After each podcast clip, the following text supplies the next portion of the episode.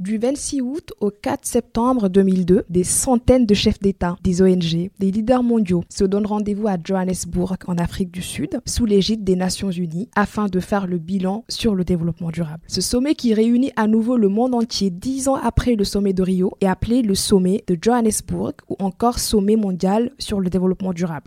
Bienvenue dans votre podcast DICODD, le lexique digital qui vous aide à comprendre le développement durable en seulement quelques minutes.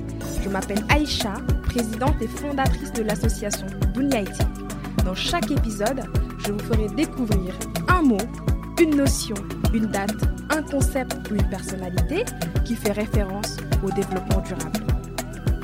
L'objectif du sommet de Johannesburg était entre autres de dynamiser l'engagement des États au profit du développement durable et de favoriser le renforcement d'un partenariat entre le Nord et le Sud. Ceci étant dit, nous ne pouvons pas parler de Johannesburg sans se rappeler de la phrase fatidique du président Chirac.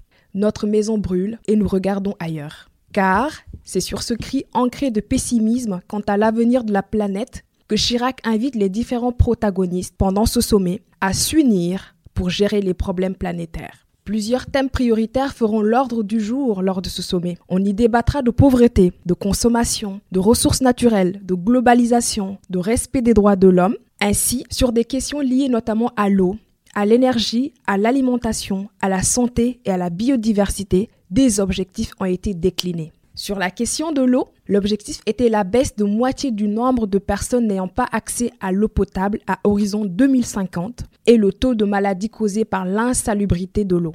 Sur le plan énergétique, pour que chacun ait accès à des ressources énergétiques non polluantes et économiques, il fallait accroître les énergies vertes. Sur le plan de l'environnement, on misait sur la réduction des déchets et la prévention concernant l'utilisation de certaines substances chimiques. Quant au commerce, L'idée était de mettre fin aux subventions agricoles des pays du Nord. Sur le plan agricole, l'objectif était d'augmenter la productivité agricole et de lutter contre la déforestation. Et enfin, côté biodiversité, la priorité était de mettre fin à la pêche illégale et non viable et les activités de déboisement. Symboliquement, il faut aussi noter que le sommet de Johannesburg était un moyen de démontrer la puissance et l'importance de la solidarité et aussi la capacité à gérer collectivement les problèmes mondiaux, surtout dans un contexte où les États-Unis avaient manifesté leur souhait de non-participation au sommet. Ce sommet a également fait l'objet de plusieurs polémiques qui ont bloqué l'adoption de plusieurs mesures et accords